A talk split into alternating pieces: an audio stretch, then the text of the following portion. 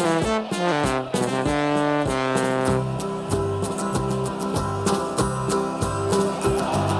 we come, blue and white, and we're looking good. You'll be in for a fight, and we fight pretty good. Getting goals is our job, and we get goals good. Looking good, we are Carlisle United. Hello everyone, and you're listening to the Brunton Bugle, the number one place to get your Kai United fix in the podcast world. I'm Lee Rooney. And I'm Dan MacLennan. A ding dong with the Dons ends in three points for the Blues. We review the win over AFC Wimbledon that makes it seven home games in a row unbeaten, before looking ahead to this weekend's trip to South Wales to take on Newport County, where United haven't won since 1988. And Les O'Neill with a pass so true to Balderstone and Clark's in view. There's a cross and a run. The old one too. Always a little bit misleading those stats, aren't they? Haven't won since so and so when you haven't actually played that team every single season. isn't it? It's a little bit naughty sometimes to do that. But Well, yeah, you- because Newport County only reformed in '89. Exactly. I mean, to, to be fair, you did point out the fact that we've played them in every season since we've come back into League Two, haven't we? Because they are the joint longest serving team in the division alongside Mansfield Town. Yeah, that Um, was just when we were chatting before Yeah. recording, wasn't it? Yeah.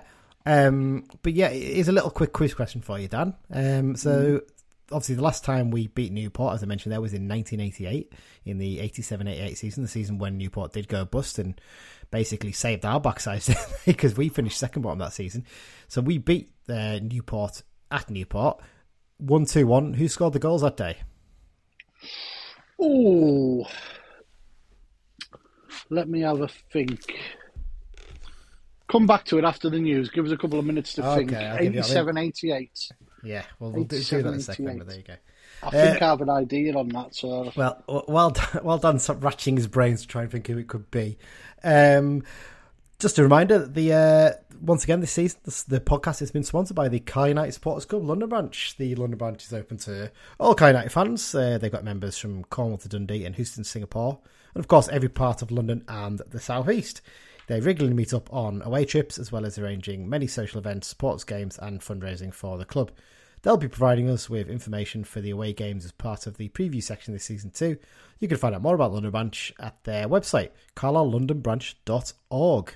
Uh, and obviously, a reminder as well, if, if you don't already, subscribe to the podcast, wherever you get your podcast, you know, all good podcast apps, whether it's uh, Spotify, Apple Podcasts, Google Podcasts, uh, Pocket Cast, the one that I use. You know, just click subscribe, and every time a new episode comes out, you get a little alert to let you know, and you can download it to your phone or whatever device you use and listen to it on the go.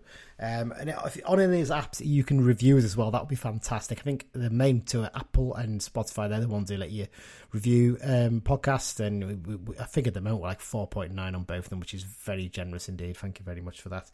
Um, and also follow us on social media at Brunton Bugle on Twitter and Instagram. We're on Facebook. Just search Brunton Bugle and click like. Uh, we're on the Be Just and Fear Not Facebook group as well. Um, and also, you can find us uh, on the Cumbrians.net message board as well. Uh, and as I always say, if you want to go old school, email us bruntonbugle at gmail.com. Right, Dan, onto the news section. Very brief. There's only one bit of news this week, isn't there? It's been it's been quite a quite few weeks, hasn't it? Actually, news wise, really, not not. yeah, I think with you know transfers calmed down and that, haven't they? So Yeah, yeah. So uh, the only bit of news is basically that uh, United now know who, well, not just who their opponents are, but when their first round tie in the Cumberland Cup is going to take place. So they're going to face uh, West Cumbrian side Cleator Moor Celtic, and they'll travel down the A595 on Tuesday, the 11th October, for a 7:30 p.m. kickoff. I think that was the was it the quarter final tie last season. I think against Cleator Moor Celtic. yeah, I, th- I think it's about the furthest game we can have as well, isn't it? Yeah, because I think once you go beyond that, you get into teams that think playing. I think like Millom were playing the Lancashire Cup, I think, weren't they, alongside uh, Barrow and, and teams like that. It's basically the old county setup, essentially, isn't it? Um, from before 1974, I think it is. So, um, so yeah, that uh, like you said, it's pretty much the longest tie you can pick. And uh, Cleator Moor Celtic, um, they're actually in the football pyramid these days, aren't they? Yes, they are. They're in the uh, thingy now, aren't they?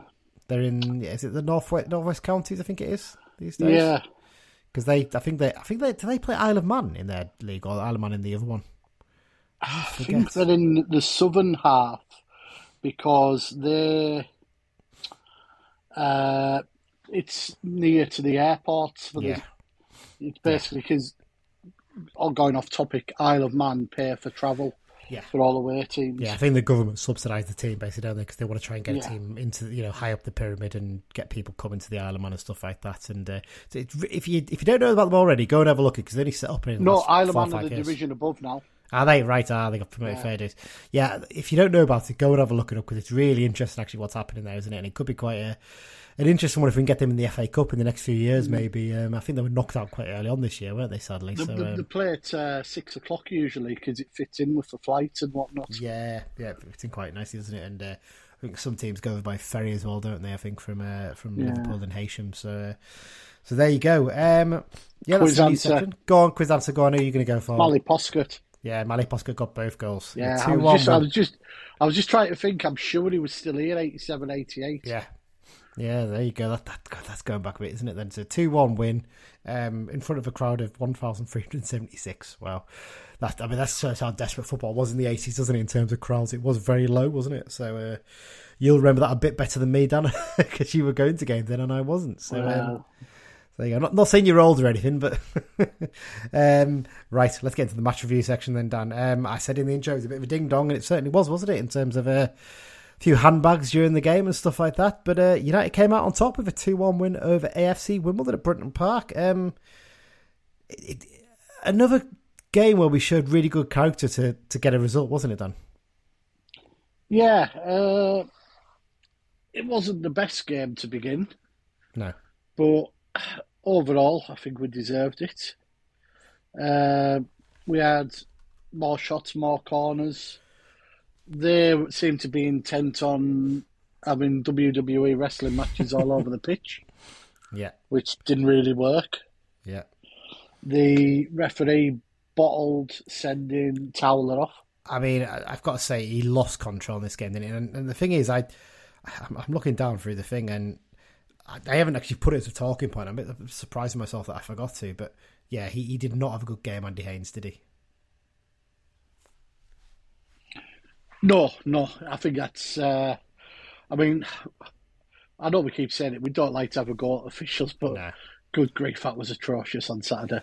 It, it wasn't like he, there was one. I mean, oh, the fact there was one big decision, that wasn't there, which we'll get onto in a little bit, but there wasn't like dozens of those like really bad decisions in that. It was just like he just gradually just let the game get away from him. That was the problem, wasn't it? And there was niggly fouls going on all over the place, and like you said, he, he should have sent Towler off. He really should have done, but he completely bottled out that decision. So, uh, bit frustrating on that one, really. There, but there you go. Um, so yeah, I mean, talk about the game itself then, Dan. Um, team selection, not no massive surprise was it? It was totally unchanged from the Mansfield game. A, a game we both agreed was a, a good performance where we probably could have got the three points. I mean, he's never, unless there's knocks or injuries, he was never going to change it, was he? No, no, like, uh, like we said, I've, the first eleven sort of picked itself given the uh, various injuries in the squad. Yeah. Uh, interesting, we didn't use a sub on Saturday. No, no, and that's down as the talking point for later as well. It's, it's, it's a really fair point, that because it's, it's an interesting one. A lot, a lot of people will be like, "Oh, doesn't really make sense." That surely you want to freshen up, but you know, we'll, we'll, we'll get on to that. Um, let's talk about the goals then, Dan, because this is one where you get a chance to to crow this week, don't you? So, um, yeah, Callum Guy, talk about unexpected goal scorers, but you would suggest otherwise, wouldn't you? Well, I knew he was due on. No, joking apart. I actually know of a Carlisle fan, I won't name him because that's not fair, who backed Callum Guy first goal and a 2 1 win last week. And I think it was 155 to 1 or something. And he had a fiver on it for some Oh. unknown mad reason. That's a nice little holiday bu- sorted, then, isn't it? Is Isn't it just? Wow, Seven- so, fair play. That's, that's that's quite incredible. Seven seven and eighty, did you say? Yeah. I think it was, yeah. Yeah, what about then? Blimey. Fair play to the lad, you know. You certainly enjoyed that one. Um, yes, and no, it, it, it was nice to see him get off the scotch because he does like a long range shot occasionally, Callum, doesn't he? And, he, and, I, and I'm pretty sure he's hit the bar three or four times for us and just been a bit unlucky. But Yeah, this, yeah. one this one, actually, you know what? Because of the, the quality of the final strike, people are focusing on that. But the build up was excellent, wasn't it?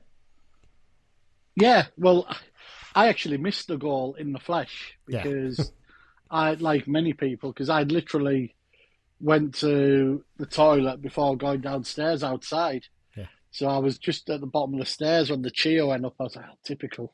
not the first time, won't be the last. But no, I watched uh, obviously watched it on the YouTube highlights, and no, it was a it was a decent effort, wasn't it? You know, it was uh, Yeah. you know, it was just reward as well. I think. So yeah, it was it's a good team move. Got the ball out wide. It came to Guy actually first, and Gibson picked Guy out on the edge hmm. of the box, and then he played out wide to back. Got the ball back from back and showed some nice little footwork to cut inside. And then as he was lining up, you think to yourself, "Well, why is he ever going to go here with his left?" foot? Oh wait, no, it's in the back top corner. and it, I, I think is I actually sat in the stand for this game, which I'll talk about in a minute. But right behind it when he hit it, and you knew straight away, keeper's got no chance with that. He hit it so well because it's not actually that far away from the keeper, but it's so well struck that basically it's near enough past the keeper by the time he's started diving, isn't it? So lo- lovely finish, and it, I think for someone who's occasionally got a bit of stick in the last couple of seasons, it was nice to see him finally get that goal, wasn't it? Yeah, definitely. Yeah, it's great stuff. Uh, frustratingly, into the second half, the first clear cut chance that Wimbledon have, they scored. Because when I went through the extended highlights, there wasn't a single Wimbledon chance featured in the first half of it. and this was the first one that came up, actually, as a chance for them, I think. And it was the simplicity of it that really was a bit frustrating, wasn't it? And there's been a couple of Yeah, goals like this recently that maybe it's something we need to look at how, how we deal with that now. It's a long ball forward, and they had Josh Davison up front for them, who was on loan for at Swindon last season, and he caused us problems in that game. But he, he was very quiet in this one, actually, I have to say. But the one occasion he got away from Huntington and won a flicked header. And you know what? You can't expect Paul Huntington to win every single header. You've got to anticipate that maybe one or two he won't get to. So Davison wins this header. It's flicked on beyond, and I think it's it's a combination of Mellish and Feeney are both caught a bit flat-footed, aren't they?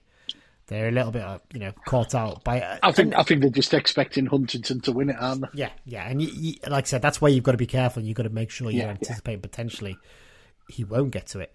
So ball's flicked on, and, and the lad Sal, I mean, he, he was quite nippy and a bit bit chippy all day, wasn't he? Actually, the way, the way he played, and he got himself away, and it was a good finish to be fair. And you could see how frustrated Thomas Holy was. He was just like, oh, for God's sake, you know, really simple play to to open up a goal, and, and really frustrating there. But um, it wouldn't be a United game without a Kristian Dennis goal at the moment, would it? No, it's, it's our easy way of getting points in the predictor league as well. That's the thing. Um, yeah, once again the hero, wasn't he? Yeah, uh, he's he's just the best six yard snibber we've had since Ian Stevens, isn't he? You know, we keep Which I know it. I know I keep saying it, but he Yeah. keeps proving it right, doesn't he? exactly, and this was a, a an absolute prime example of this. And I think Simo in the post match didn't he described it as the he got himself into the position uh, position of maximum opportunity POMO. So basically, Oh, don't post. don't don't be bringing these bloody. Yeah, Hey. you'll be talking XG and all that nonsense. hey, he, he, our Lord and Savior is described as that, so don't don't diss it. I saw I saw a new one today on Twitter. Yeah. XT Expected tackles, expected threat, fret. I mean, God. and I was like, "Good grief. The problem is that it's all vague, and I've said this before on here. Expected goals is a good stat to use in the long term. On an individual game basis, it's a useless stat. It doesn't really tell you that much. On a long term basis, over like 10, 12, 15 games, you can get an idea of they are a wasteful side. They need to be doing better with their chances, or they're a side that's making really good use of the chances because really they shouldn't be as high as they say. So over, I think if you, there's an expected goals table someone put up, I saw on Twitter the other day. Based on that, we probably should be about fifth at the moment. So it shows that maybe we're not taking as many of our chances as we should be, which which we know is a fact. You know, we, we know that we've we've drawn too many games, so it's it's not too bad in that sense. But let's talk about Dennis's goal. Um, good play by Patrick on the left. We'll talk about him in a minute because excellent second half he had. Um, cut inside from that left wing, uh, sent in a a bit of a low cross, but Jack Armer did really well. He actually started this move, so he did really well to actually get himself on the end of this.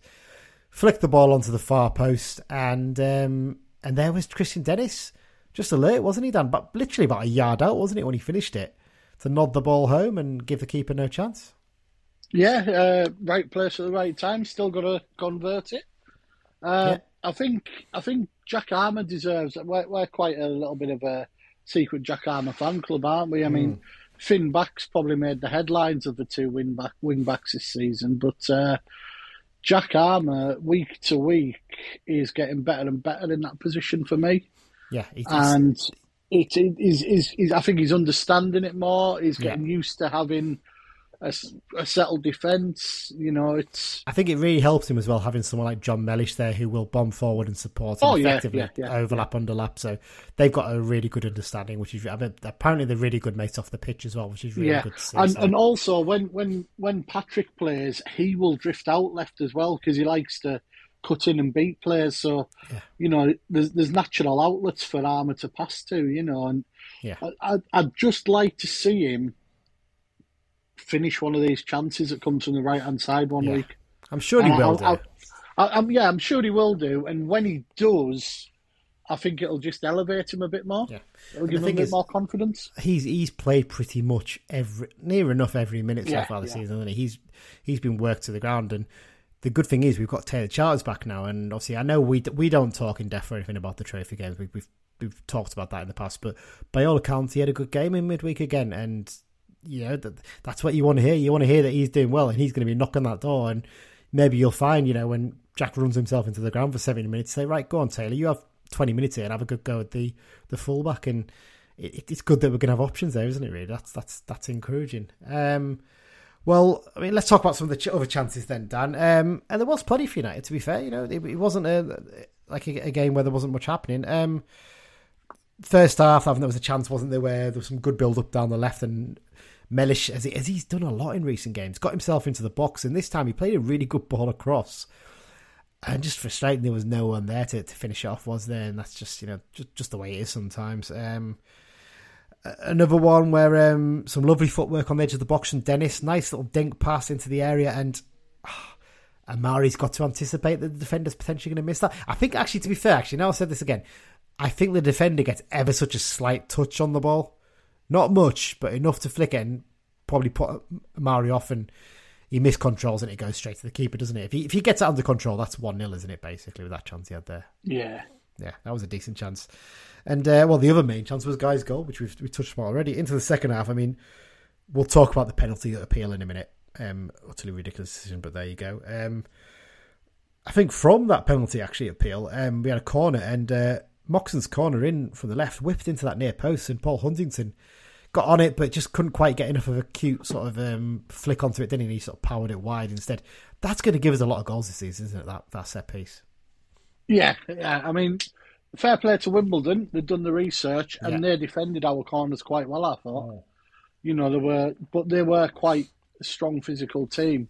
There's plenty of teams where we will get the chances from the corners. Yeah, well, I, I, I think I pointed out to you in a, in a group WhatsApp we're, we're in um, today. Or was it today? Yeah, I think it was today.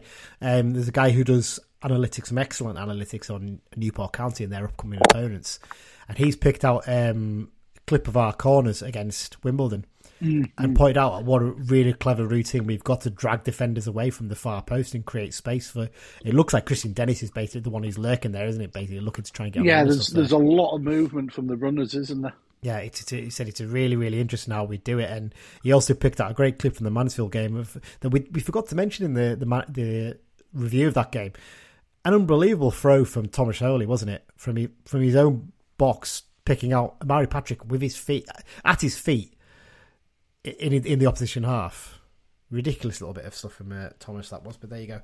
Uh, I'm digressing a little bit here. Uh, let's get back onto the chances. Um, Patrick did well to bring a ball down on the left, set himself with a couple of nice touches, and hit a shot on the bounce that I think a few yards either side. That's in the top corner, and that's a goal, isn't it?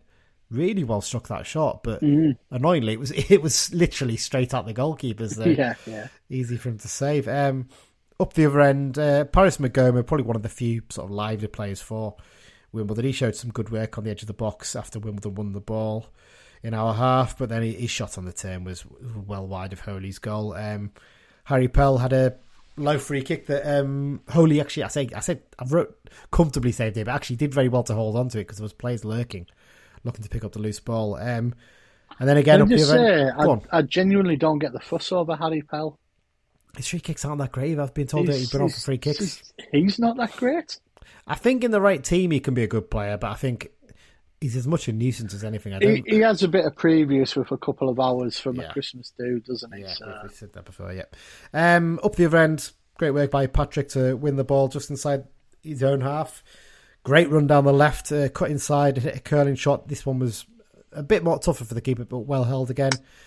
Um, and once again, won the ball back through good pressure. Eventually made it way to Patrick on the left. He played a ball inside for Gibson, who's first time shot. He's been a bit unlucky in the last couple of games, hasn't he? He's got himself into really good positions on the edge of the box, and the keeper saved it. And then in the follow up, it's a bit of a scramble, and he. I mean, was he clipped or not? I don't think he probably was. To be honest, I don't think it would have been a penalty. I think it would have been a harsh penalty decision, wouldn't it? I think that one. Mm. Uh, and the Wimbledon got away. And then late on, long ball forward by Wimbledon saw um, Hudlin. I mean, he he was a big lad, wasn't he? He flicked the yeah. ball on, found Assal, but his attempt to he tried to curl a dipping shot over Thomas Holy from. I, I like think he's actually yards. an inch taller than Holy. Yeah, I'm not official measurements online, and you can never trust these because they never show us the right. Say that they're both two meters six, two meters and six centimeters, right, basically. So I saw one saying that uh, Hudlin was six ten. I think he's six nine. I'm, I'm not. It's a weird mm. one. I'm not sure, but um, he's a big lad. I mean, he was on our side. He's a he's a massive lad. When he was coming to, when there was that little one that set two towards the end of the game, he was down there that end and he was trying to get the ball off Feeney, I think it was, and bloody hell, he towered over Feeney. he was a big lad. I'm surprised they didn't bring him on sooner. Really, it's a little bit of a strange mm. one, really, but because they weren't really creating a massive amount. And when he came on, he did cause problems. He was he was a big lad. Um, but yeah, that's pretty much the the chances summed up, isn't it, Dan? I mean, very few for Wimbledon, some really good ones for us. Just need once again, just need to be a little bit more clinical with some of them, don't we? That's the, that's mm. the big issue at the moment. Um, I can't wait for this week when it clicks. It, I mean, because when it does, it's we keep saying three or four. It's going to end up six or seven. I know. It? I'm trying to think like who's the game coming up that potentially. I mean, Hartlepool away. Imagine, I mean, you'd enjoy that certainly. We'll, we'll touch on that later. Obviously, there's a bit bit of it in the X Files. I don't think I put that in actually, so you, will have to remember to say that bit in the X Files. Um, I know, I know you want. I'll do that bit if you want. Um, right. Well, should we do our six second reviews then? Um, this week we've got Craig Robson and our, one of our regulars, Greg Bullman, uh, has dropped us one as well. So, young Craig is the first one up. So here's what he had to say. Hi, it's me again. This is my 60 second review for the game on Saturday against Wimbledon. The game started with a sad moment for the minute silence for the Queen. The sadness carried on in the first 44 and a half minutes, except for the Patrick chance and Mellish's messy moment, dribbling into the box before a cross that no one got into the end of. Many people think that Patrick's chance was an absolute sitter that he somehow tragically missed. But if you look at it on the pitch side blues, you can see that he thought the defender was getting the ball before him, so it more hit him in the chest more than he tried to control it. There were a few chances, but the better ones fell to Carlisle. Then, after 175 games, Guy finally gets his first EFL goal, and it wasn't a bad one either. A left foot shot drilled, drilled into the net, surprising Guy as well as the crowd. Then typical Carlisle luck strikes again, and we concede a very poor goal. I don't like to put the blame on certain people, but the, but it was Mellish's fault. He didn't follow his runner, letting him run behind after the after Huntington missed the header. Then from that point on it was a bit more even of a game, but I still think we were slightly on top. Then we started getting a few chances.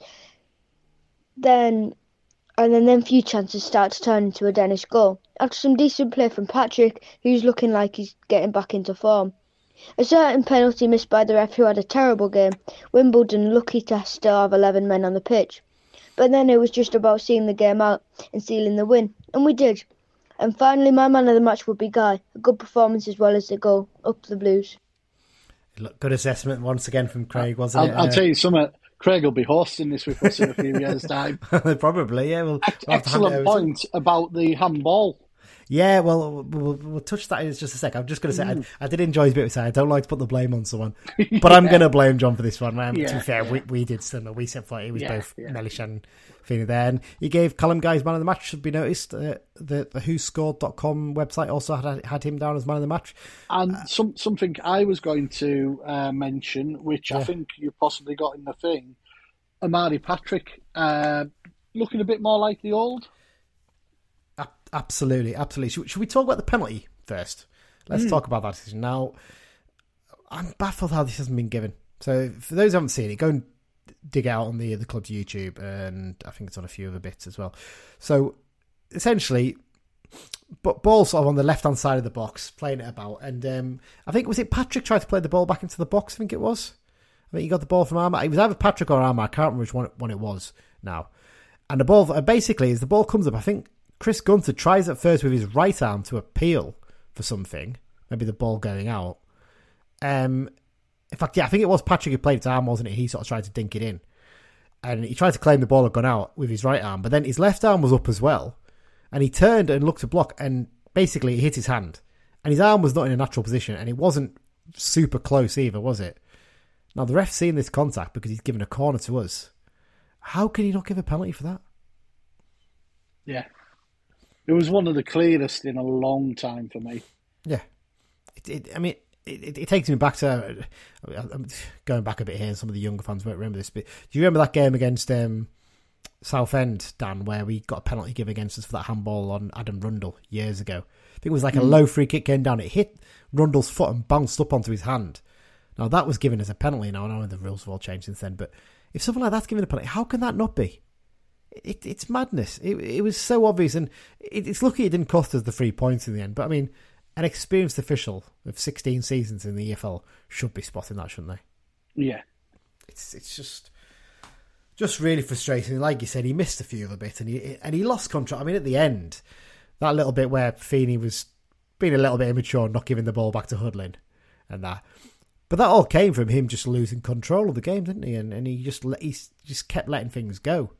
And then when he had to started actually giving bookings and stuff, he had no choice to give more, didn't he? So not a great performance from that referee, I think it's fair to say. Um, well, I mean, quickly, let's, let's talk about the Patrick point that uh, you mentioned there. You mentioned there, Dan. I mean, quite his first half for him.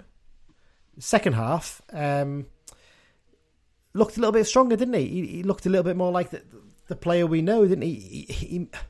I think a tactical change certainly helped things, didn't it? I think moving to the um, the four three uh, three instead of the five three five two, I should say, rather than five three two and um, and he just you got the best out of him that left wide position, didn't you?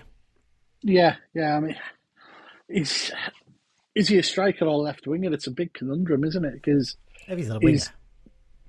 You know, he's played both sort of thing, hasn't he? It's, mm, but it's. I think the switch to four three three showed that we do have a bit of flexibility with the players yeah. we've got. Yeah definitely made a difference, didn't it? The, the, switching to that, and he was just playing with a bit of confidence, wasn't he? That was the key thing. He was getting the ball, and you could see him. He's like, right, I'm my job now. I don't have to worry about the centre backs. I'm going at this fullback. I'm going to take him every time. And two or three times he got past him, didn't he? Yeah, and that's the difference. That's the big difference. And it, I suppose, it does open a real big question, Simo. What do what do you do here? Because actually, because Mellish moves into midfield, and actually Mellish played well again in midfield, didn't he?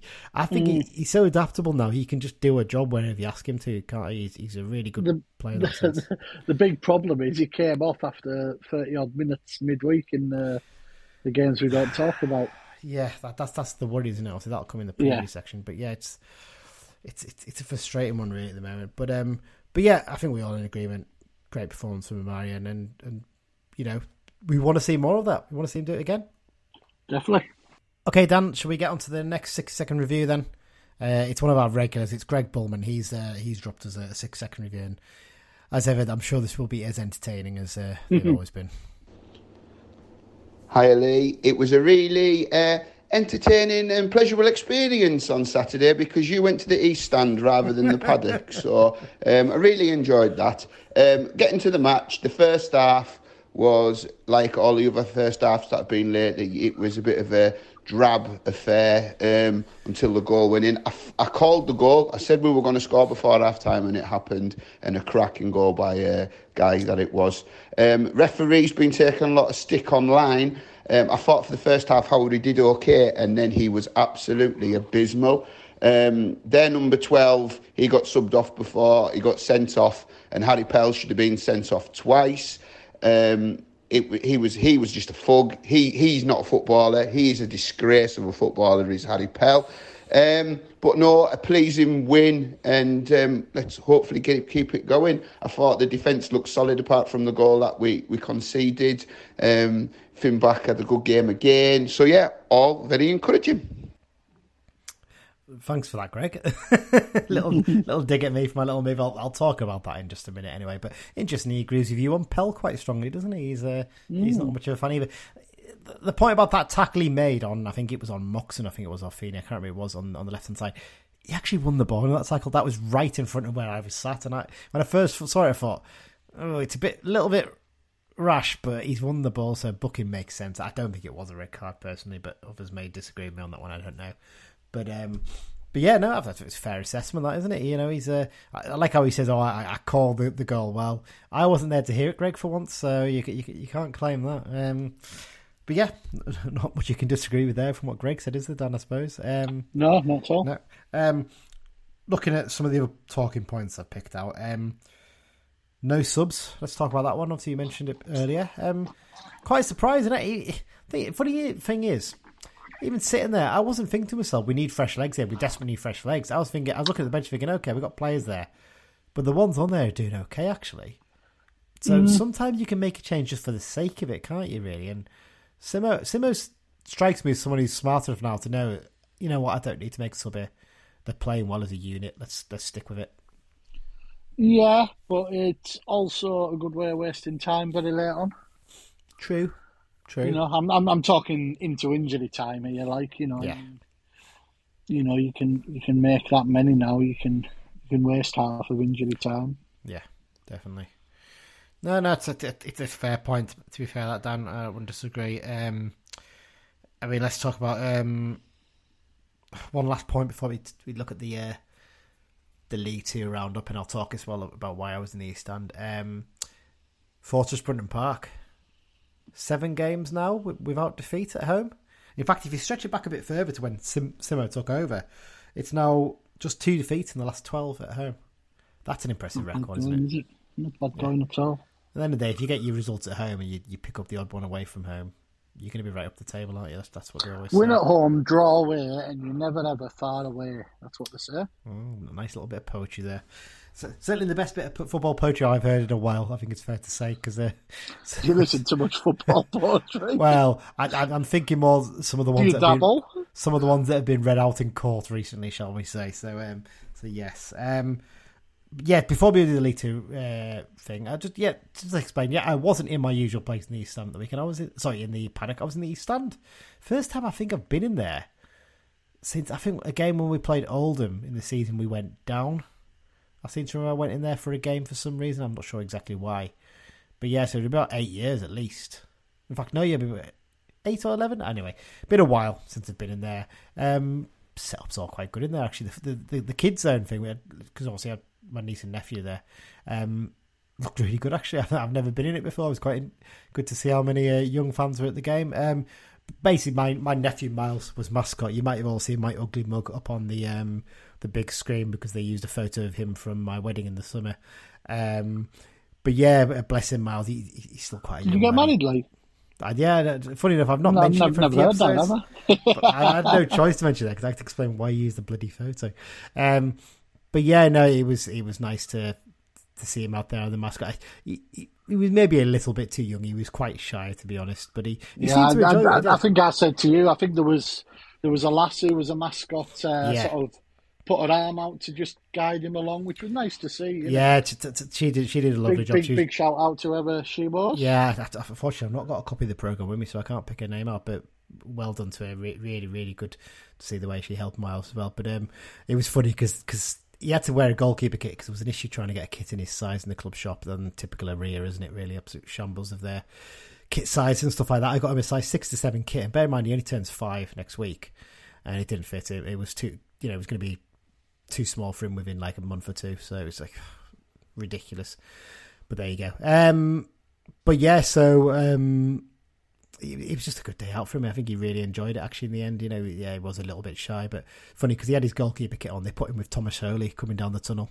So this tiny little five year old coming down the tunnel with his six foot nine giant. And my brother got a video. And there's a brilliant photo of uh, Thomas bending down and giving a big thumbs up to the camera while he stood there. But uh, but yeah, the players all really looked after him as well. I think they recognised he was a little bit nervous and stuff. And it's a fantastic thing that they, do. The club really is one of the you know we always say on the community side they do a lot of good stuff. The club don't they really? So uh, yeah, yeah, it's well done to that. Big shout out to Miles as well for nearly taking out Jayden Harris during the warm up. he was he wasn't really interested in kicking the ball about on the pitch. He was sat by the side of the pitch, but when he saw us on the other side, he came running across, and he was he must have been a couple of feet away from smashing into Jayden Harris, who was running across the pitch at the same time, but he fell on his backside just before he got to Harris, thankfully. So uh, that would have been a bit controversial to say the least. But uh, but yeah, great day. Look, lucky mascot on the end. He touched the uh, match ball as well beforehand. So maybe we'll have to get him to do that every match. There you go. Right before we get to the second half, Dan, League Two roundup. Um, it's another week, another Leyton Orient win, isn't it? can't yeah. stop them, aren't they? they uh, like I said, I, it, it's it's a testament to getting a good manager in sometimes, isn't it? And getting the right setup for them because they've not made a massive signings in the summer, I don't think, Orient. And and look at them, you know, I'm hearing names like Omar Beckles, who's been there for ages, and, and people like that. So they, you know, he's clearly worked with what they've got, added a bit of extra to it, and got them performing brilliantly, hasn't he? Yeah, uh, Wellens, he's gone from strength to strength. You know, uh, he got the manager of the month, didn't he? Uh, I, I, mean, I presume he did. I, I can't think, see how anyone else would. Yeah, I think I think he did, and there's there's been no curse or anything, and no. it's uh, it's set up very nicely for this weekend, isn't it? Well, it has indeed because Barrow won again somehow. I mean, they they won at Newport. They've got an appalling record at home, as we'll touch in the second half. Um, but yeah, that means this weekend it's second versus first at Holker Street. Um, big big game for them. Uh, the, the, I saw um, I think there was a tweet from Adam Johnson, the Radio Cumbria commentator, saying how their biggest crowd since coming back into the league was against us yeah, for the, the Cumbrian derby. And yeah. uh, they're, they're hopeful that they can maybe beat that. I'm not sure whether Orient will bring the full allocation all the way up, potentially, for the game. But, um, but yeah, good luck to them if they can do that. But uh, I think they will. They're, they're, they're getting good crowds at home. It just I'm just thinking the fact that Barrow's a pain in the backside to get to at the best of times, yeah, isn't it? That's yeah. the problem. But the, but there you go. So yeah, no, great. You know, fair play to the pair of them, both both flying high there in first and second place. Um, currently in third, obviously you've got Northampton Town again. They're sort of moving along nicely. Three 0 win over Rochdale. Just can't buy a win at all, but we'll talk about that in a second.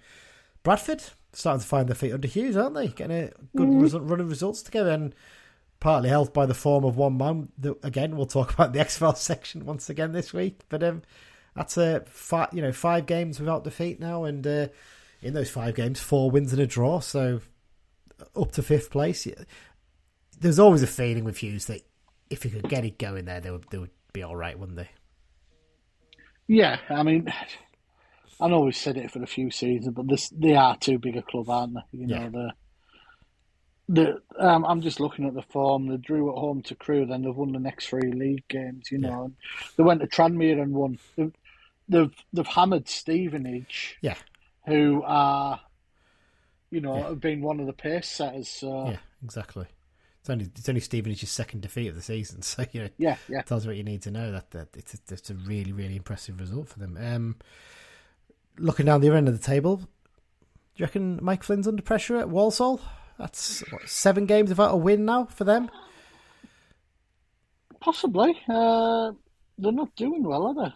No, I mean they've had a bit, a bit of investment in the summer, but I mean Actually, when you look at what they brought in, they started the season quality. brilliantly. You know, yeah. they, they, had a couple of wins. Uh, I think they beat Swindon in the League Cup, and since then they've had three draws and lots of defeats. Yeah, uh, I don't think Joe Riley's featured yet either, has he? He's I think he picked injured. up a knock, didn't he, in pre-season? Which yeah. I mean, we've said this before. If he gets knocks, Riley can be out for periods. Mm. Can We were quite lucky in that he didn't. He, he hasn't played a league game for them yet. No. Yeah, so that that's a, a bit of a worrying sign for them mm. as well. So, yeah, you imagine you might get a little bit more time, but I mean, once you get to like double figures of games without a win, that's when mm. you know there's no much no choice but to say the pressure's on, isn't it? So, uh, yeah. So yeah, there you go. A couple uh, of uh, managerial changes as well. Colchester and Hartlepool. Yeah, yeah, definitely. Um, down at the Colchester, Colchester appointed the replacement yet. I don't think they have yet, have they? But Wayne Brown. I've not noticed it if they have. I mean, surely they're not going to go for an internal appointment this time. Surely they're looking on the outside because that's what I, I, think it's something like six of the last sorry, six, the last six or seven appointments they've made have been internal appointments as replacement managers. They've got to look from the outside now, surely, because they've been struggling down the bottom for about yeah. two or three, three or four seasons now, haven't they? It's it's a tough one for them. Um, and obviously Hartlepool, as you mentioned there, they've still not won a game and Paul Hartley's not really been given the time to sort things out as yet. There, I mean, the problem with that is that it's easy enough, you know, sacking him. And to be fair, I mean, yeah, they've lost five, but they've also drawn four. So you know, they've not. They must have been close in at least a few of those games. And yet here they are now without a manager, with a manager, but we'll talk about him in the in the second half. Um, the rot set in for them last season, though, didn't it? Really, towards the end of last season, they were they were really struggling, weren't they? Yeah, uh, it's just not getting anywhere for them, is it? No, absolutely not. Not at all. I mean, with, with, with Rochdale, I mean, look, looking at who they played at the weekend, um, I'm just looking through the results here, trying to find it now. They're Northampton, so I mean, that's another one of those games after having played Orient the week before where you think to yourself, all right, maybe we're going to have to take a hit here. Probably a bit disappointed to lose 3 0, but potentially, you know, there's still time for um, Bentley to turn things around there. Neil Harris, though, he might be under a little bit of pressure of Gillingham soon, and my, my prediction of them as a unexpected struggler, looking quite a good one at the moment, really, isn't it? Because yeah, nine games in, six points, one win. Mm. It's not looking great, is it? I mean, losing to Mansfield, teams will do that. You know, they're a good team, but it sounds like they're just offering no threat going forward, doesn't it? So could be could be a tough old uh, few weeks for, for Harris there. I think it's fair to say. Mm. Right, I think that sums up the uh, League Two roundup. I mean, at the moment, United sitting in 13th place. We can sort of start talking about the table now, can't we? It's about eight games in. Obviously, we've got that game in hand. So if we win that game in hand, we'd, we'd jump up to the very least eighth because we'd overtake Grimsby or the game we're playing, the team we're playing from the game in hand. Yeah, so, I think I think yeah. once we've played midweek, I think uh, are we, are we the only team playing midweek? We are. We will be X of the only, and that'll be everyone on ten. So that's sort of like your first pointer indicator, isn't it? Really? Yeah, absolutely. Yeah. Say ten to twelve games. Yeah, yeah, definitely. Right. Well, uh, let's uh, take a little break then, and we'll be back with the second half of the show. Hi, it's Morgan Feeney, and you're listening to the Brunton Bugle. Feeney, Feeney, Feeney. Yeah, there you go. The, the, the big man uh, settling in now in that right hand side of the uh, defence role. I think it's fair to say. Yeah, Pretty happy yeah. what he's doing. Yeah, yeah definitely. Don't think there's much there now. There you go. Right into the second half of the show. Um, Dan, you've not got a question to me because you've been trying to compile one, haven't you? The, the yeah, I'm, I'm currently compiling one, and I can't. I haven't had time to finish it off. Basically. Yeah. Yeah, that's fair enough. So you've got. But I do. It, I do you? have a random fact that is slightly Carlisle tinged and features Newport.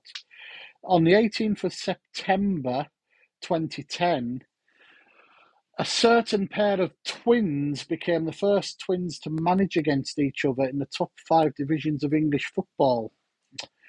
Dean was manager of Newport County, oh. and was manager of Mansfield Town. Yeah. Newport won the match 1 0.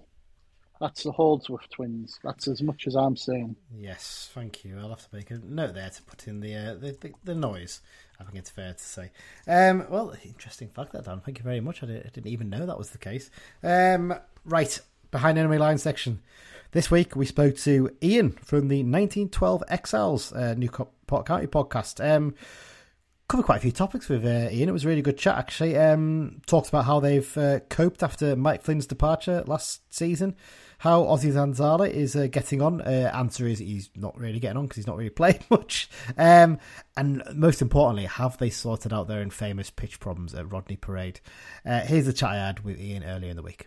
So on this week's Behind Enemy Lines section, I'm joined by Ian, who's from the 1912 Exiles podcast, which is obviously a Newport County podcast. Um, Ian, this marks your 10th season back in League Two. You're the joint longest serving team alongside Mansfield Town do you feel like the club is now very much established as a league club again? Because obviously there was a good, I think it was a 20, 25 year period where you obviously were out of the league in, in exile, as your nickname suggests. Um, do you feel now like you are a proper football league club?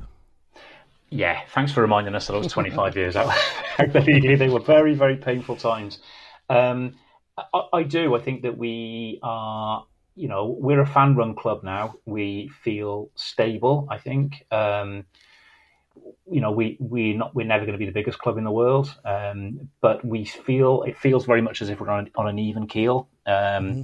I didn't realise actually that we were the second longest sort of uh, League Two club, which is a bit of a weird thing. But you know, we've had some good times in that as well. We've had some good cup runs. We've we've got to two playoff finals in the last few years. So you know, I think the club is ambitious, but I think we're we're trying to grow, you know, within the means that we have, and I think that is for many clubs of our, you know, down where we are, I think that is the way to go. So I'm really happy if you'd if you'd have said to me, you know, when I was bouncing around in the whatever dreadful league we were playing in, you know, if you'd have said to us we can have ten years back in the football league happily, I'd have bitten your hand off. So yeah, I feel I feel good, and I feel we are pretty stable, and and hopefully uh, here to stay, or or maybe go up one year.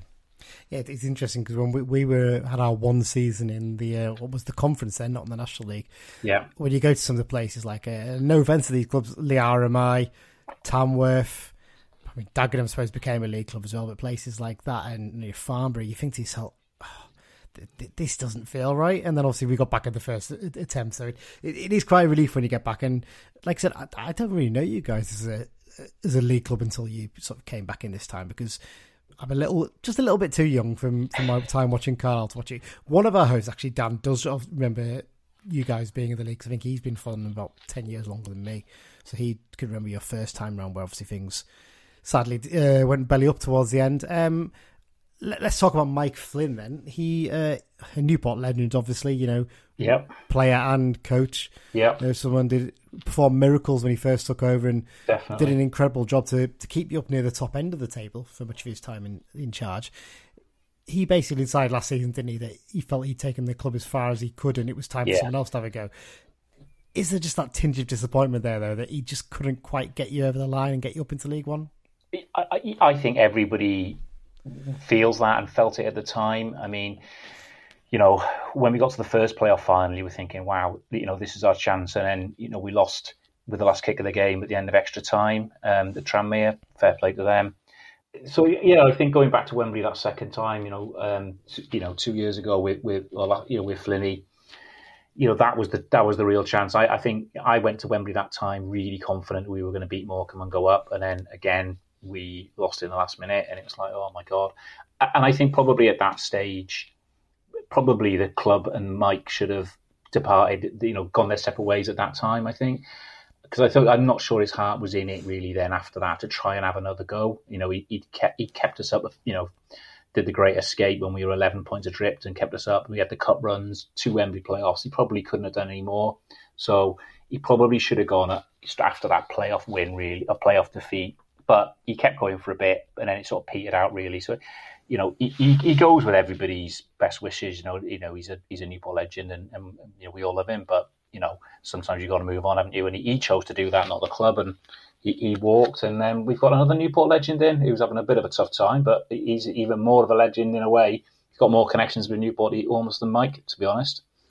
Well, yeah, you, you mentioned this when we were, chatting before. This is our second attempt to record this. By the way, anyone listening, we had a, we had some issues the first time round. But um, James Rowberry, yeah, so your new manager, well, say new manager, he's been in charge for a year now. Obviously, the man who replaced Flynn. Um, yep. How's he viewed by the fans? Because he, he seems to be one of these coaches that's been very highly thought of for quite a few years, and, and he, he's done some good stuff last season. But sometimes it can be a struggle for those sort of coaches, can't it? To, to, to transfer that potential and knowledge into a head coach role because it's a lot different than being you know your development coach who works with players and the techniques and stuff like that to being the one who's responsible for motivating them and yeah. you know, having to deal with any issues that come up as well.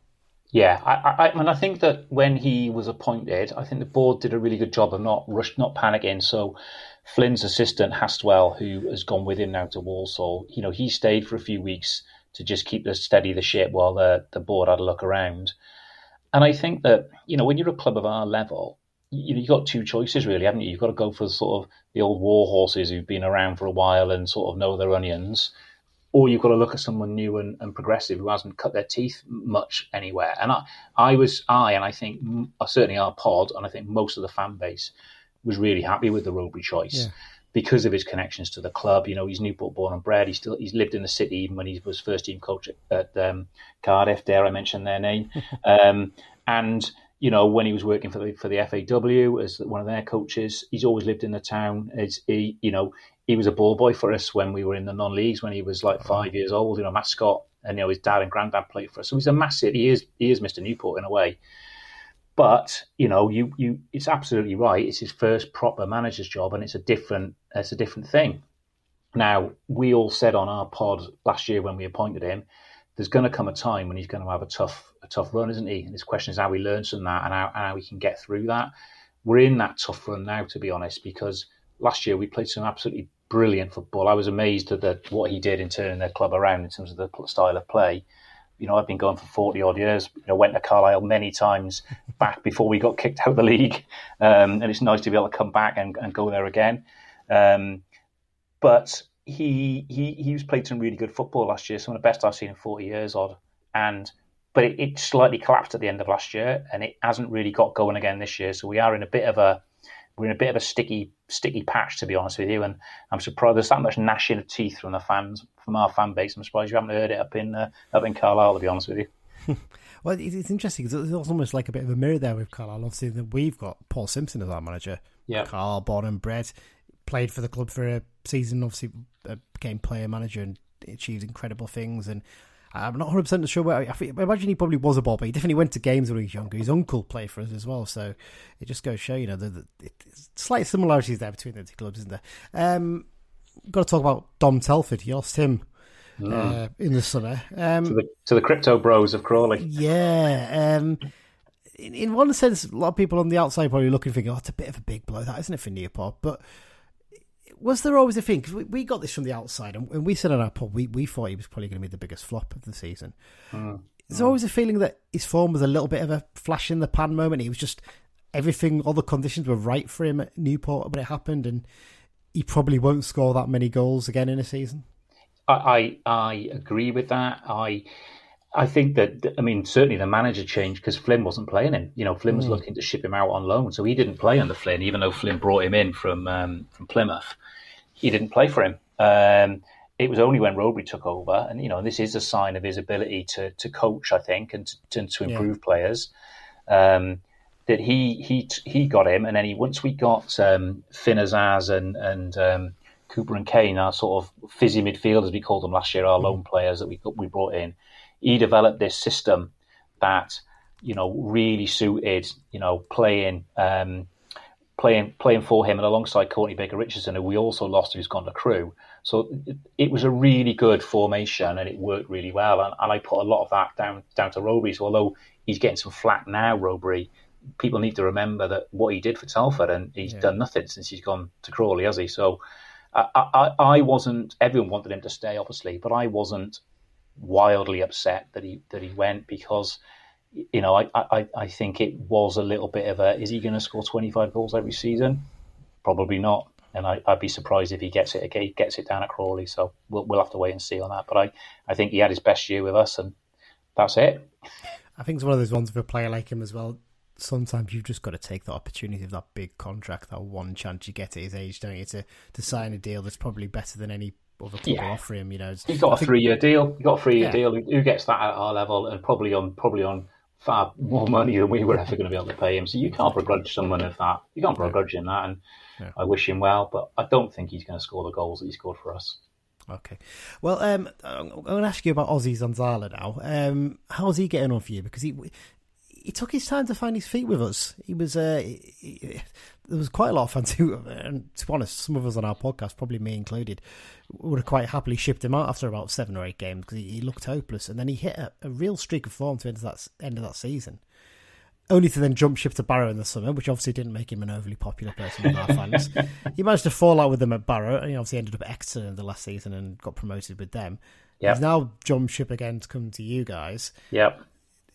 Uh, he's injured. Is he injured? Well, there you go. That probably sums it up, doesn't it? Yeah. That, that, I mean, that's one of our issues because because we've signed we signed um, Omar Bogle, who looks a real player at this level, um, and the idea was to have um, you know uh, Bogle and Zanzala as the front two, which I think would be really good. And they've only played one game together, which was the opener at Sutton, and they looked they looked decent. I was down at that, and they looked really decent for that, and um, I was quite excited to to see that you know Zanzala had the, the, the pace and the legs and the and the running and, and Bogle looked a real a real handful and you know he has to be fair he scored you know quite a few you know we're struggling but he scored quite a few goals already this mm-hmm. season so but unfortunately I think in this, the second game or third game um, Zanzala got injured and I think he's going to be out probably still for another couple of weeks I think it is so you're not going to see him he's not going to return to haunt you. Well, he, he, didn't do it for um, for Barrow last season. He managed to miss an absolute sitter against us, actually. So, uh, So yeah, um, it's just to know that he's injured then now. So that's a little bit of a shame not to see him again, but there you go. I wish he Um, was out there. We could do with him. um, I mean, I, I can't do a chat with you guys without asking about the Rodney Parade pitch. Now, this is something Yeah. that's been a bit of a, a bone of contention for League Two fans for quite a while. I have to say, the last season or so, it's looked a lot better. Have the problems been resolved? And how frustrating is it? I think you share it with two rugby clubs, don't you? Rather than just one. Well, So, this is the big yeah. change. So last last year, last last season, it was a, an absolute carpet, brilliant, and won the one League Two year, pitch of the year, I think, um, or the groundsman one groundsman of the year, something like that. Now, it appears, touch wood, we've solved the problem, um, and that's partly one of the reasons why we changed our style of football because Flynn, Flynn under on the sandpit had to be incredibly pragmatic. You couldn't play football on it. Now we've got a proper surface. Um, you know, it, it, it means that we can play football, but also means other clubs can as well. but uh, what happened? Yeah, we used to have two rugby clubs and us, and you just can't. You know, where we are, we get plenty of rain. You can't. You just can't sustain it. So one of those rugby clubs has moved out. The the Welsh Rugby Union, who own the ground, which is another whole we could have a whole pod on that and the contentiousness mm-hmm. around that. But they own the ground. They put some money in to re properly redo the pitch this time, and they did that at the start of last year, which meant that our first four or five games were, were all played away last Oh, season. yes, I remember that, yeah. But but that and I was like, well, let's see how it holds up once the once the Welsh wet weather gets on it, hmm. and it held up really well. So so, and again this season it looks it looks absolutely pristine. So there should be certainly for this Saturday there'll be no problems at all with the pitch. It's, it's those problems are behind us. He says confidently. I mean, the ground itself, as you mentioned, the fact that it's owned by Welsh Rugby, and I'm, I'm guessing you don't want to go into a huge amount of detail on this because it probably would take quite a while. But is there sort of ambitions to potentially develop the ground? Because it, it is one of those ones that does look quite basic, doesn't it? Yeah. In, the- in, the, in, the, nicest respects, not quite as bad as Holker Street. Let's put it that way. Um, but it, it looks it's a mishmash, isn't it? And it's it's got character, but it's it's not quite. It's probably just about football league standard, isn't it? In places. Yeah, yeah. I think the main the main stand, which is the the Hazell stand, I think Yeah. that's the oldest. I think it dates back to something like 1871. I think. I think it's the oldest ground of of sports ground in, in like in the in the UK. I think so.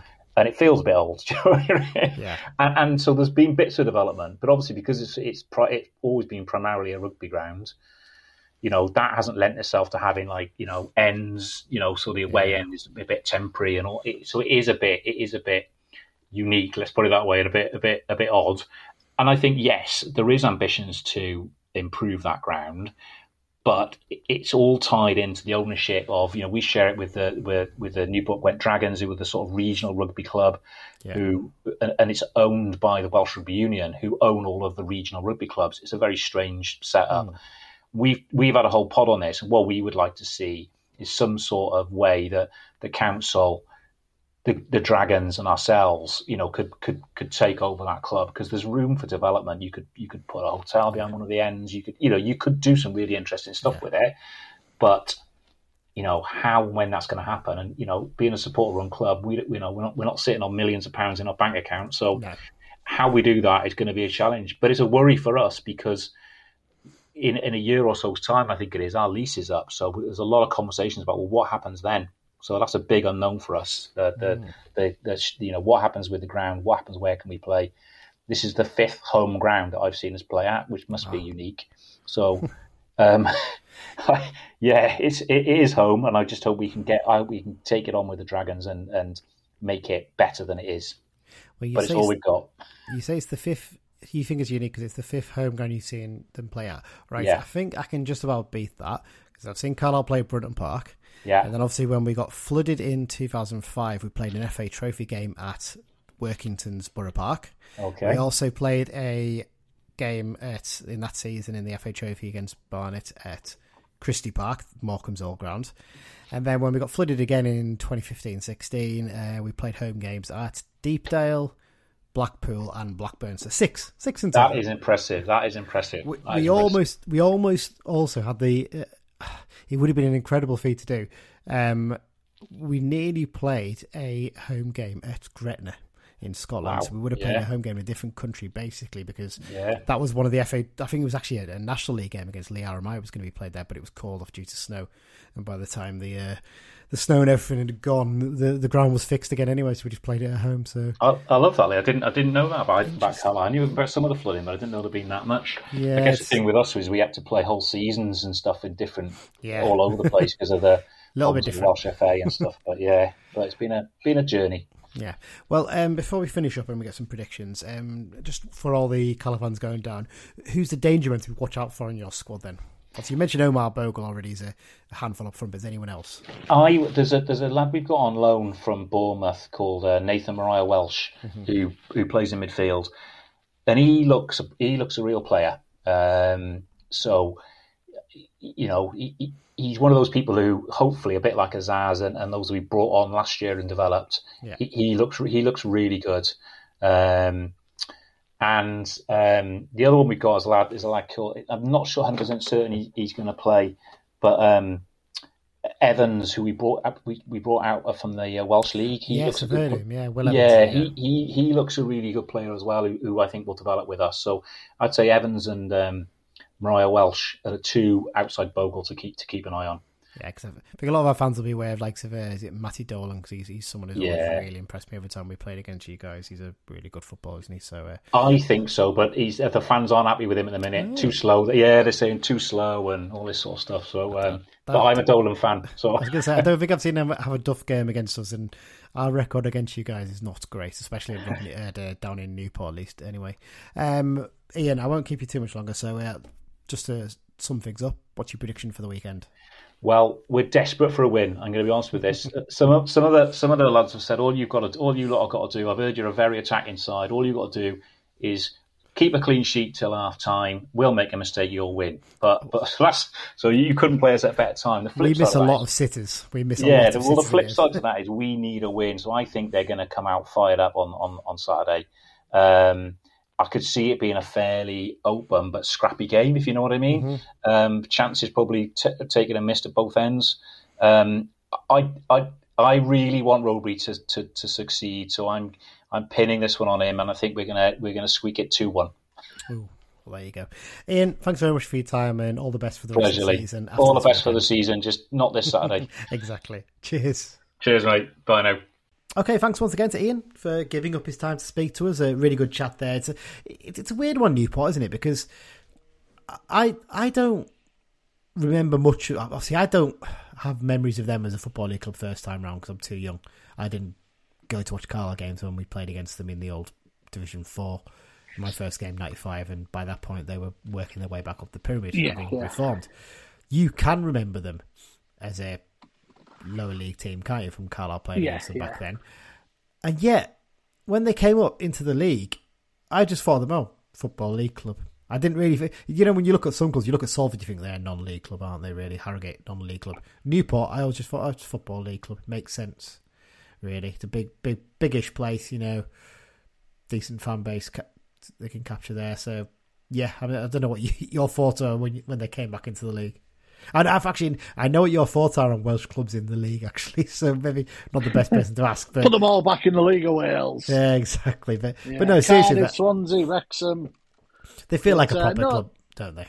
Yeah, they are. They are. They've uh, they've had a bit of a cup tradition in recent seasons Yeah. as well, haven't they? You know, they've done excellent through that. But uh, you know, like we said uh, at the top of the show, they're treading water a bit in this league. They've been unlucky a couple of times.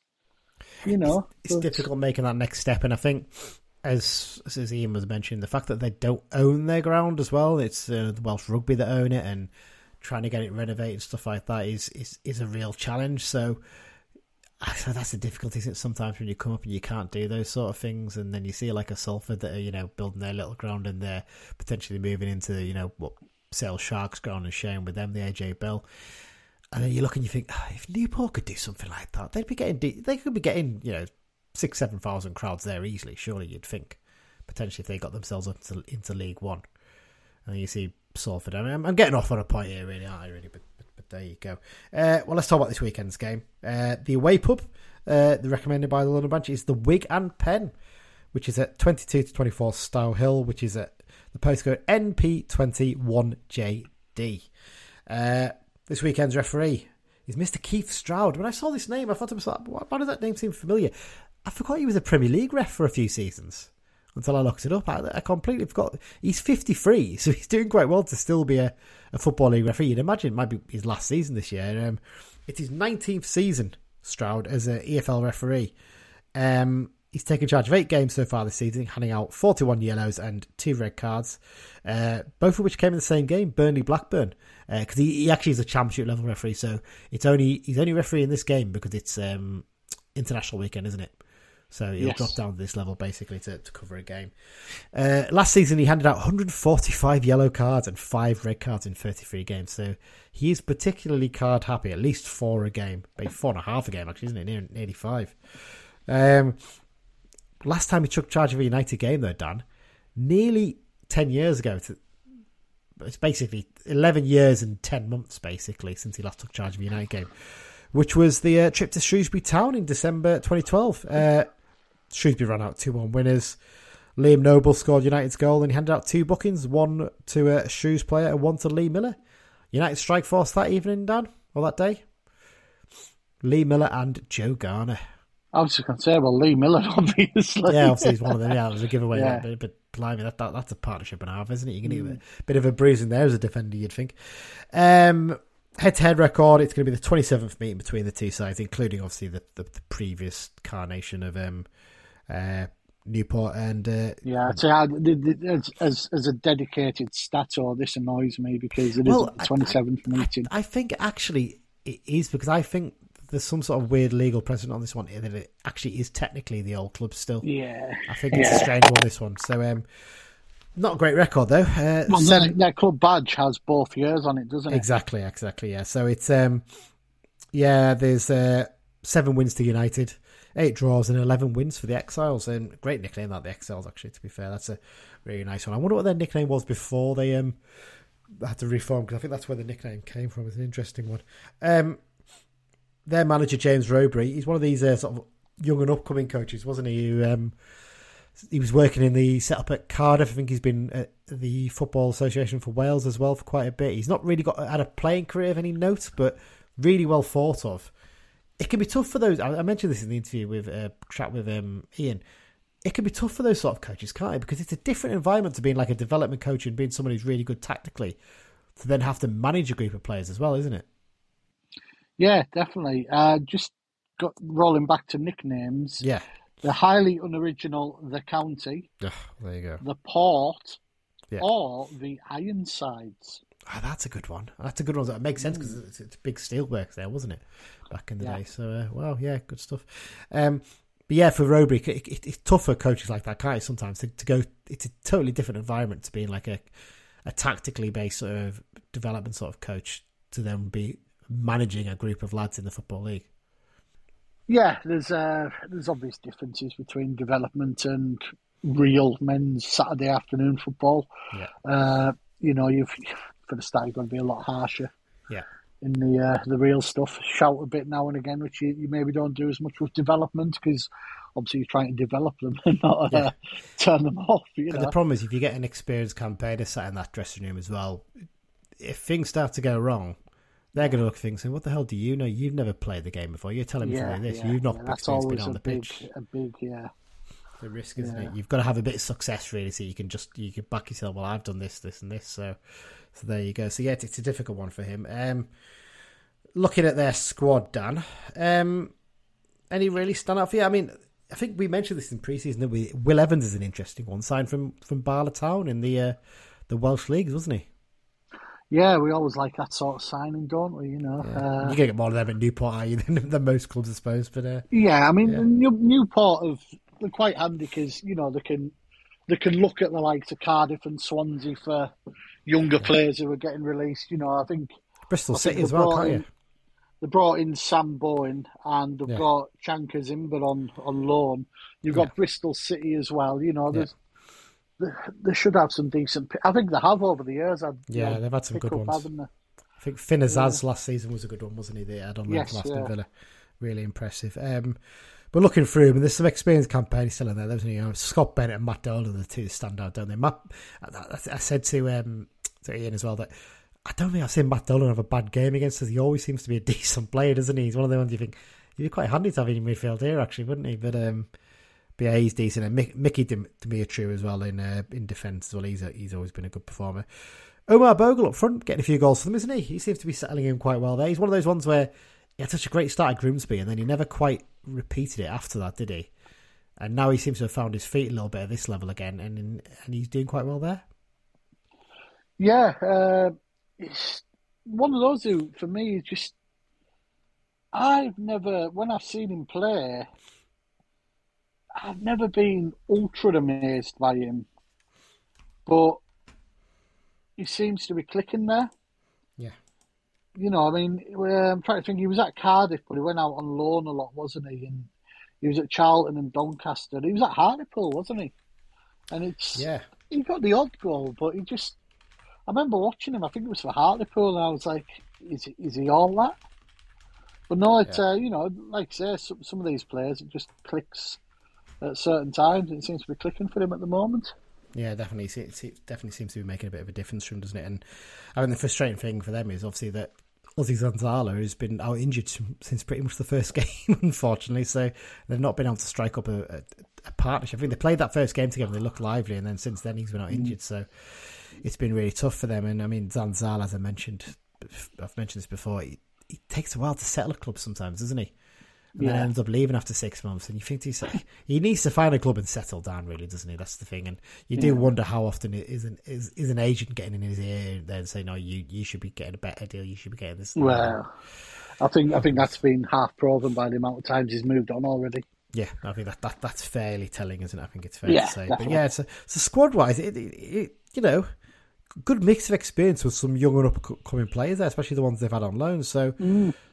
wouldn't be. I mean, they're struggling a little bit at the moment, but I, I can't see them being dragged into trouble. To be honest, I think that at the very least, no, I think I think they've got enough. You know, they've got they've, they've got like you say, Bennett. You know, players like Dimitri who have been about. You know, the yeah, you know. Yeah, exactly that. Uh, last time out, well, they played our uh, county neighbours, Barrow, didn't they? And they, and they lost 2 0 to, to the high flying Bluebirds. Uh, Josh Gordon got a, a, brace, including a second half penalty in that game. Um, yeah. I, that... I heard Adam from Radio Cumbria, the Barrow yeah. summariser, and I got the impression that up until Barrow scored on half time, yeah. Newport fairly battered them. They just mm. they couldn't couldn't convert anything, and I I don't think they had actually they had the game, they just didn't convert anything or create much with it. Yeah, could be could be frustrating that can't sometimes, mm. and yeah, I, I, think, like I said, for Newport this season, it, it, it, I think it's about getting themselves a bit more stable again and, and building up. And someone yeah, like yeah. Rowberry's not.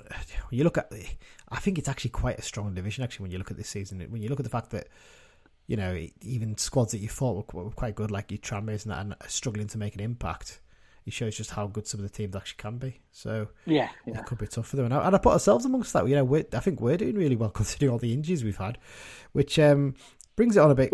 Well, funnily enough, I, I was talking to. Uh, I've been out and about today. I bumped into yeah. a lad who's a listener. Hiya, Rob. I'll give you a shout out. And uh, he, uh, we, we were both saying, you know, when we have our best eleven available and our best bench available, yeah. we'll give any team in this division a, a game. 100%. We've said it before. We'll say it again. You know. Yeah, definitely, absolutely, and because of that, we're still giving teams games when, truth be told, we're quite fit on the ground for attacking options right yeah, now. Yeah. Shows just how well we're playing and how well drilled Simmer's got them. I, I, always say you don't you don't you don't win promotion in October and November. No, you win it. You win it in April. That's when you win definitely, it. Definitely, and hopefully the work Simmer has done to get the fitness of those players up mm. in terms of you know, match fitness as much as anything will really help. Um, well, that brings us on nice. Let's talk about uh, United and injury wise. Not a massive amount of change. Obviously, we're waiting to hear on Omari Patrick and what happened with him in midweek. I mean, and as we're recording, Kristian Dennis as well. That that's a that is a little bit worried, but it, mm. it, it, sounded to me like that was a precaution not playing him. And I, yeah, yeah. I hopefully a bit. It's hopefully it's one of those ones where maybe he's got a little bit of a niggle and he just thinks, you know what, I'll just play for it. I'll be. But, fine. But then you worry about playing Saturday, Tuesday, Saturday. True, know. true. So you imagine maybe maybe it'll be that Jack Stretton gets his chance in one of those games. Uh, yeah, So you know, or he'll certainly come off the bench a bit earlier or something. Big opportunity and potentially a big opportunity for Nick Bellado as well because he could well mm. feature on the bench, couldn't he? And mm. you know, I said we don't talk about the trophy game, but you know, both him and Ryan Carr made their debuts in that game. Congratulations to both of them. To be fair, and ho- hopefully we'll follow up with a league game. We can probably talk about their performances. we- Board, board, boards well for them though, doesn't it? You know. absolutely, yeah, and, and, and Paul, you Paul Simpson is, is, is a manager. I think Lummy was saying this on Radio Cumbria as well. That if if young lads do impress, he will promote them and give But them a go. But he won't just hand them off for fun, will he? You- they've No, no, not it. at all. No, Yeah. not at all. Exactly that, exactly that. So yeah, so injury wise, that's where we are. Jamie Devitt, a little update on that. A bit better news, isn't it, than we expected? There was a worry he could be out to like February, March, wasn't it? At one point, it was a real worry, Yeah, but yeah. looks like it's is it about eight weeks. I think we've heard Yeah, for him. seven to eight weeks. So frustrating, I know, but hopefully that means he's back just in time for the for the busy Christmas period, and he'll give us a really good option there, won't he? Yeah, to- definitely. in that role. So uh, that that's a bit of encouragement. Um, encouraging as well, I suppose, the fact that um, Tobi, um, Sho-Silva, Ben Barclay, and Ryan Edmondson have both been doing a bit, all been doing a bit of running on the grass, haven't they? Yeah, yeah. Still not clear when Edmondson's going to be back. That we haven't. I don't think we've had a time scale on his, have we? Really? So I've been trying to find it, but I can't find it anywhere. So hopefully not too long with him because we want to see him getting out there because he looks so good in Oh, pre-season. yeah, yeah. And Bear in mind he was playing with an injury in pre-season as well. If he's fit, He's had a very stop start, hasn't he? It's really frustrating as well that he recovers from that hip injury and then gets an ankle one in the first game back. So nothing you can do about that, I guess. But there you go. Um, so yeah, but basically in terms of the lineup, it, it, again, it's a case of who's fit, isn't it? And if both Omari and let's say Omari and Kristian are both injured, what do you do? I mean, I suppose you start with maybe Jack Stretton and maybe play young you know, Sonny Hilton just off him as well. Maybe I was going to say, does it bring bring? I mean, I think Dennis will be fit. Patrick, mm, 50-50, I'd say. yeah, yeah. Uh, if Patrick is missing, I do mean, d- you? Do you bring Jack Do in, you or do you go go- four three three and maybe put Hilton on one of the wings and Dennis on the other? Or you could still keep the wing backs and sort of play four. You'd have your two in the middle, Guy and Moxon, with Gibson and Hilton sort of wideish. Yeah, leaving yourself a little bit open. But then I suppose you could play them as number tens as well. Could you two number tens on Yeah, the front yeah, So yeah. plenty of options. But I mean, ho- hopefully they're both fit. That's that's the key thing, isn't it? So there you go. Right, let's do predictions then, Dan. Um, so uh, before we get, we get on with those, uh, score wise, it's uh, pretty much as as you are, isn't it? You've got one point ahead of me now again because uh, you predicted Callum Guy would score and Kristian Dennis. So well done on that one. Uh, I I predicted Kristian Dennis as I do every week just to make sure I get my points, and Mike did as well. So we, we all got a point last week. You got two, so you're on top with eight points. Mike's got uh, sorry, I've got seven, and Mike's got four. So what are you going for this weekend? I'm going to go for a 2 1 win late on. I want to say Christian Dennis is fit and scores, obviously. And I'm going to go Jordan Gibson's due a goal. Okay, two one with. And Paul Simpson was has been saying, you know, he deserves a goal. So, Hundred percent. yeah. Right. Uh, for mine, oh, what am I going to go with? That's the question. I'm going to go with 2 0 win. And I'm going to go with goal scorers Owen Moxon and. Oh, if he, I don't know if Mari's going to be fit. That's the problem. Uh, Kristian Dennis. I mean, it's an obvious one, isn't it? I'm not, why change the habit of a lifetime? There you go. Uh, here's what Mike had to say in terms of his prediction. So I'm backing a 1 0 win with Dennis getting a goal.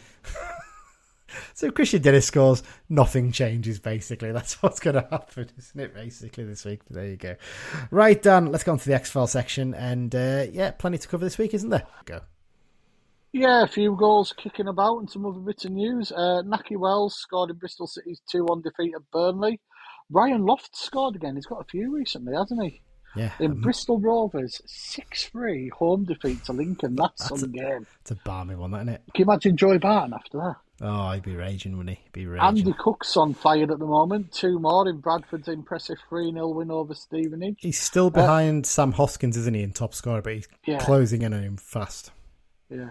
Cedwyn Scott scored again for Notts County. Seems to be finding his feet. Uh, 3 1 defeat at Dorking. I mean, that That's, that's, a great story, the Dorking one. There's some great good articles. it's a great story, but as a not county fan, you're thinking, oh, for God, losing to Dorking Wanderers, man, it's just, wow. Give me, Yeah. give me a goal after three o'clock. Give me two there. Scored for Yeah. Yeovil in a two-all draw with Chesterfield. Daniel Duffy, you haven't mentioned him for a while, Mm. uh, scored in Stranraer's 4 1 defeat at Stirling Albion. And then off to the FA Cup, uh, Mark Beck scored a hat trick. Darlington had a good 3 2 win over Southport. Mhm. And Lewis Alessandra scored a hat trick in South Shield's 5 0 win at Shildon. I mean, you could never Uh, imagine Lewis, Ha- Lewis Alessandra scoring a hat trick for us, No, could you? no. Great player as he was, but yeah, wow, wow, Yeah. well done to him. And uh, one midweek that you forgot to put on the list, Joe McKee Ah, scored yes. for Dumbarton in a 3 2 defeat at Stranraer. Hmm. Uh, a few bits of other news. James Trafford called up to the England under 21 squad again after impressing for Bolton. He's done really well. Jarrad season, Branthwaite, what Yes. a game. Uh, PSV v Feyenoord at the weekend, always a big game. Yeah. 4 3 win for PSV. Branthwaite scored his first goal and got man of the match and played the full 90.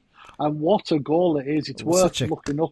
Such a great corner move, isn't it? It's See, like a low corner, and it just come. It's very Zlatan-esque, isn't it? Yeah. He just sort of flicks it with his foot And- low, hard, and in. and it, sometimes you see those when you think, oh, that's just an accident, that's not meant. That was meant. that That's, was that's meant. a move. Yeah, that's really a training clever. ground move. Yeah, Really good stuff. yeah. Uh, the the aforementioned Gime Touré was in the National League Team of the Week. Yeah. Uh, James Hooper has left Workington Reds. Uh, I think the travel and work and that. Uh, they, they can put seven days in teams Yeah. for players at that So- level. Someone's putting seven days in. We don't know who yet because I haven't seen the Yeah, report yeah. anywhere, but yeah. And a piece of managerial news that you've probably all seen. Yeah. A certain Keith Curle is interim manager at Hartlepool. Interesting though, that is it. It's almost like I, I almost wonder if it's almost a little trial basis. Like, okay, Try, well, try before you buy, isn't it? come in and and Curle's the kind of man where he, he's fine. 'Cause if he comes in and if it's still bad, he'll just say it's a mess. I can't do anything with it. Can I? He can walk away and say it's not recoverable. Whereas if he starts to turn things around, he gets the job and he'll he'll probably be quite happy, won't he? So uh, Certainly makes our trip in two weeks a bit more yeah. interesting. And have you seen some sorry, go on. breaking news? Yeah, There are going to be no trains to Hartlepool on the 8th of October yeah. uh, because there is a train strike. I am declaring a vested interest, so I'm making no further comment. Yeah. Um, one thing we actually should add in that Keith bit is uh, who his coaching staff are going to be. Uh, Mr. Colin Anthony West. Sweeney and, And, uh, Anthony Sweeney. Yeah, Anthony Sweeney returned to, for a coaching role because he, he had a coaching role. He left, didn't he? And then he's uh, obviously Yeah. coming back now. So Sweeney's going to be the first team coach, and uh, Colin West He's a is bit going of a to assist. legend at Hartlepool, isn't he, Sweeney? Well, I think Colin West was at Hartlepool for a bit, wasn't he? As well, Mm, I'm sure he used to be an assistant there. Was he under Chris Turner? He was assistant or something like that. I yeah, think possibly. Yeah. seems to ring a bell. But yeah, so uh, getting the band back together, isn't he?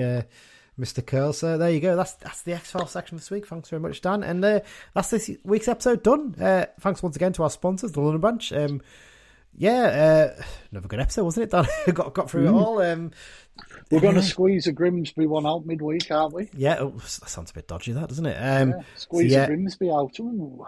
So yeah, so we're, we're going to try and get a Grimsby preview done on uh, Sunday. I'm going to be doing a bit with the Grimsby podcast as well. I think at the weekend, and they're going to do a bit for us as well, which is always good to see. Um, to get that done early next week, and then we've got the crew preview. Now we're to have to see how we're to fit this one in because uh, I'm going to be up in Cumbria on Thursday and Friday. We've and- got we've got a, a busy couple of days, haven't we? Doing a bit of stuff. so we're going to get. We're not going to say uh, what. We're going to get a couple of special episodes sorted for you all over Yes, the Thursday, some Friday. So interesting people to talk to and stuff. Yeah, it should be really good if we can get that sorted. So we're gonna we're probably gonna have to try and fit in the crew preview on the Wednesday if possible. We'll have to see what our uh, schedules are like. We might well even just pack it into the Grimsby one as well. Possibly it might end up being that. So uh, you might Yeah. get a, your, your preview episode a little bit earlier than usual this week for the for the weekend game. But uh, so yeah, so the, so all looking good, Dan, isn't it? Really at the moment, you know, Yeah, go along well. Still only one can't defeat. complain. And uh, like I said, that one defeat we had was a game where we just didn't play well, did we? And Yeah. got beat by a decent team. So can't grumble at all. Uh, yeah, thanks everyone for listening. Uh, we'll be back uh, obviously early next week with the Grimsby preview. Uh, and up the Blues.